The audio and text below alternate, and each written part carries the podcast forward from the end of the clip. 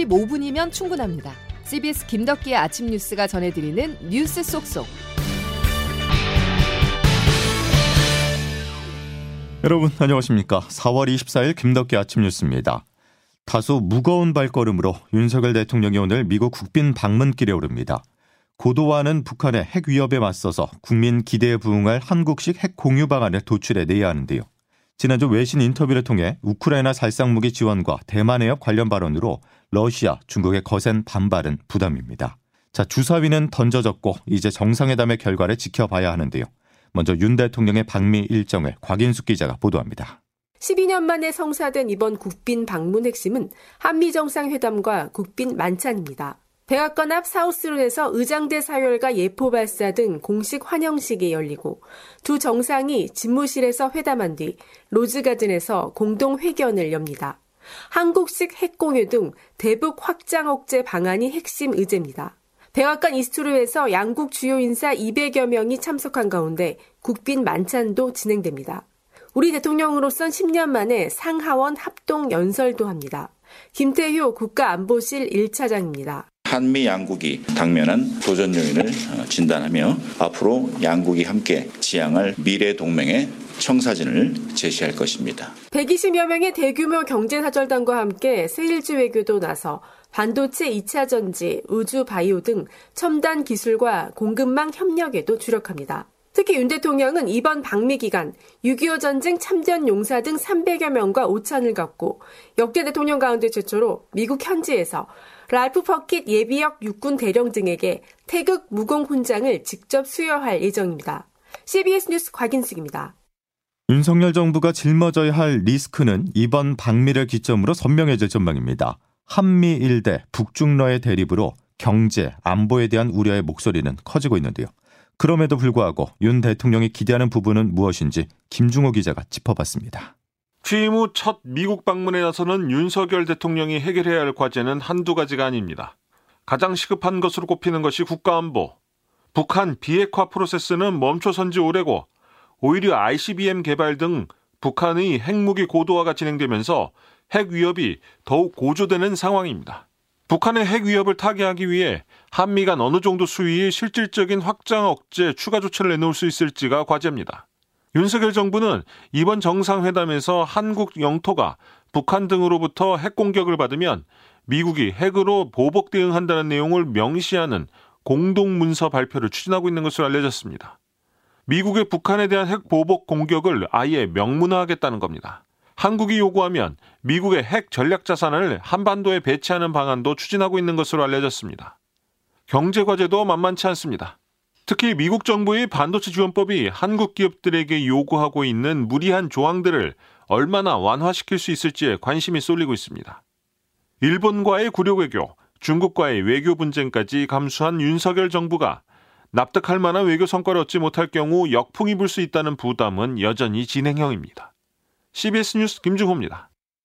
이어 정상회담이 열릴 미국 워싱턴 연결해 보겠습니다.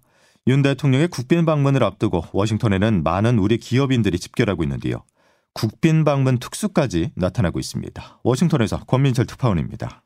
대한항공은 이곳 시간 월요일 워싱턴행 특별기 한 대를 임시 편성했습니다. 국빈 방문 기간 예약이 폭증한 때문입니다. 지난주부터 많은 기업인들이 워싱턴에 도착 중입니다. 워싱턴은 반짝 특수를 누리고 있습니다. 호텔 숙박료는 평소보다 배 가까이 올랐습니다. 소규모 회의실은 1시간에 우리 돈 200만 원을 받고 있습니다. 3배 비싸진 금액입니다. 국빈 방문이 워싱턴 지역 경제를 살리고 있는 셈입니다. 우리는 어떤 반대급부를 얻게 될지 관심 가는 대목입니다. 한인사회는 어수선한 분위기입니다. 일부에서는 국빈 방미 반대 시위를 준비 중입니다. 동포사회에선 대통령과의 간담회를 놓고 자리 쟁탈전까지 벌어지고 있습니다. 초대받지 못한 동포들이 초대받은 동포들의 자격을 문제 삼는 표적 광고를 지역 언론에 싣기도 했습니다.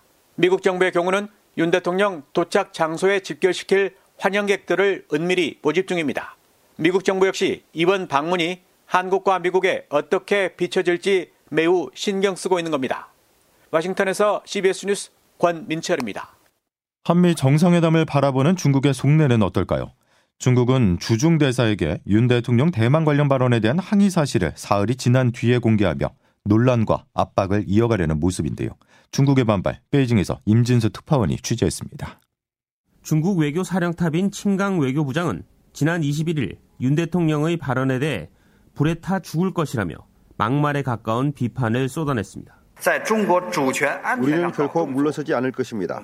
대만 문제에 대해 불장난하는 자는 반드시 불에 타 죽을 것입니다. 이에 우리 정부는 중국의 외교적 결례에 대해서는 항의의 뜻을 밝히면서도 하나의 중국 원칙 존중 입장에는 변함이 없다며 확전을 자제하는 모습을 보였습니다.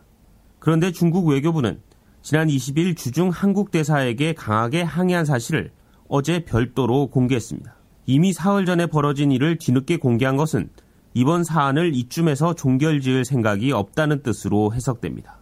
실제로 중국은 황구시보 등 관영 매체를 동원해 윤 대통령의 발언을 연일 비판하고 있습니다. 특히 어제는 우리 정부의 대미 외교를 집중적으로 비판하고 나섰습니다. 윤 대통령과 조 바이든 미국 대통령과의 정상회담에서 대만 문제 등이 논의될 예정인 상황과 무관치 않아 보입니다. 중국은 회담 전에 해당 사안에 대한 자국의 강한 반발 기류를 확실하게 전달하려는 포석을 깔고 사태를 더욱 키우고 있는 것으로 관측됩니다. 베이징에서 CBS 뉴스 임진수입니다. 우리 정부가 먼저 일본의 전략물자 수출 심사 우대국 이른바 화이트리스트에 돌려 넣었습니다. 산업통상자원부는 오늘 3년여 만에 일본을 화이트리스트에 복귀시키는 개정 전략물자 수출입 고시를 광고에 실어서 공포했습니다.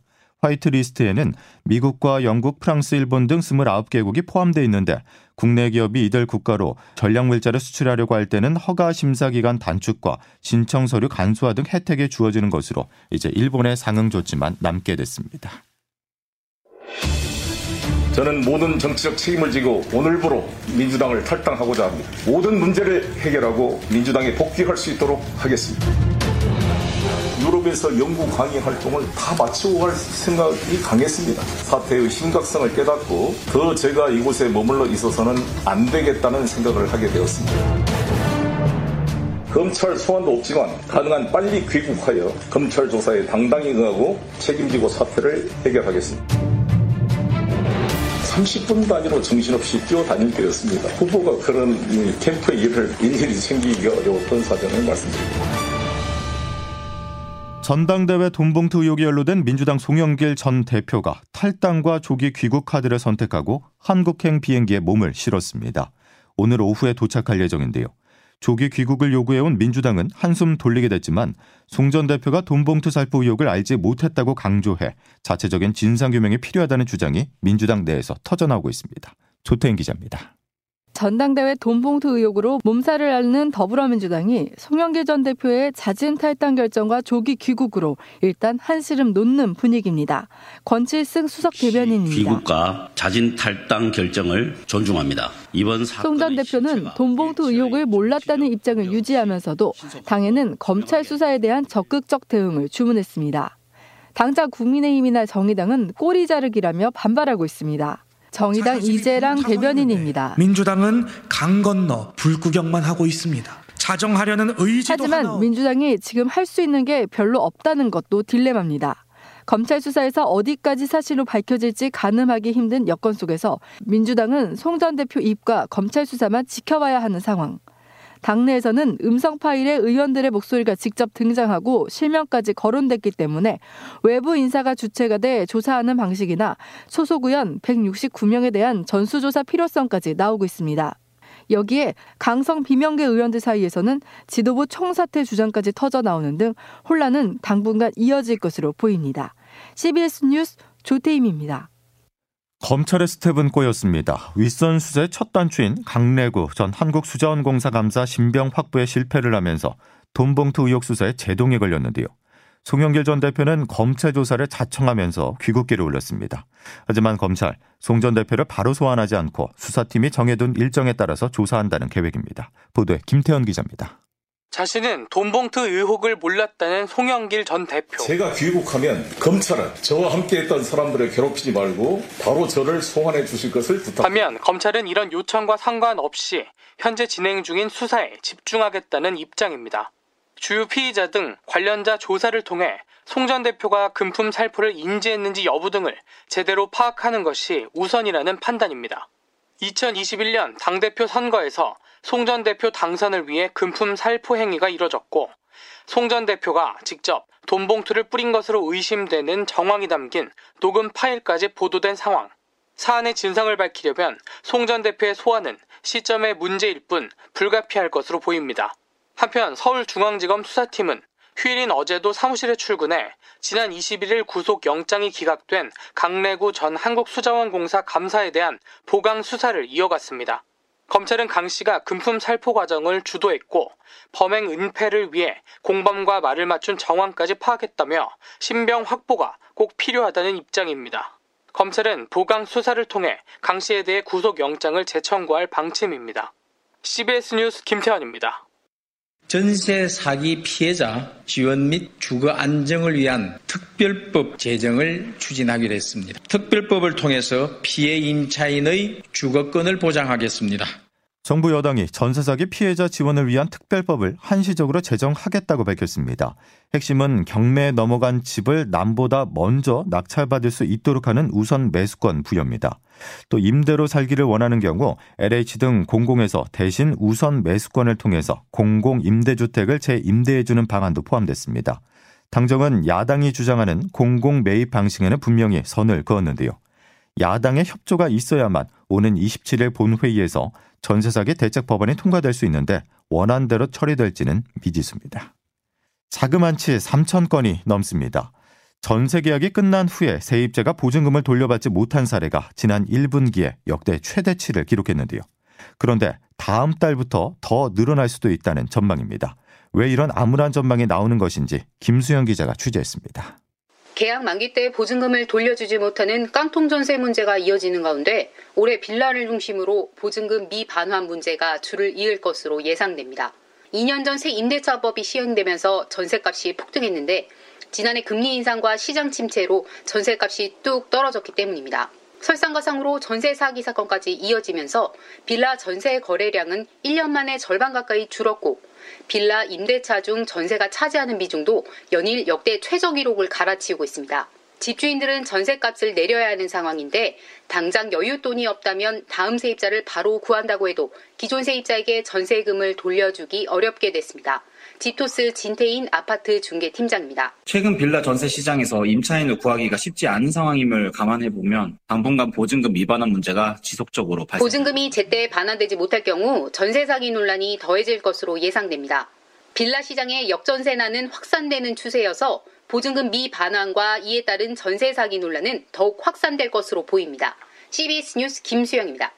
김덕기 아침 뉴스 여러분 함께하고 계십니다. 기상청 연결해 보죠. 김수진 기상 리포터. 네, 기상청입니다. 예, 오늘 아침 공기 참 깨끗한 것 같습니다. 네, 밤사이 대기 확산이 원활해지면서 오늘 모처럼 미세먼지 걱정은 없겠습니다. 다만 오늘 아침 전국이 대체로 흐린 가운데 강원 영동과 제주 전남 일부 지역으로 약하게 비가 내리는 곳이 있는데요. 강원 영동 지역은 오늘 낮까지, 제주와 전남 남해안은 오늘 오후까지 5mm 미만의 비가 조금 내리는 곳 있겠습니다. 낮 최고 기온 서울 22도, 원주 대전 전주 20도, 대구 부산 17도의 분포로 어제보다 1도에서 3도가량 조금 낮겠습니다. 그리고 내일은 다시 비 소식이 있겠고요. 비가 내리기 전까지는 대기가 무척 건조할 것으로 보여서 산불 등 화재 예방에 만전을 기해 주셔야겠습니다. 지금까지 날씨였습니다. 4월의 마지막 월요일입니다. 여러분 활기차게 시작하시고요. 김덕희 아침 뉴스는 여기까지입니다. 내일 다시 뵙죠. 고맙습니다.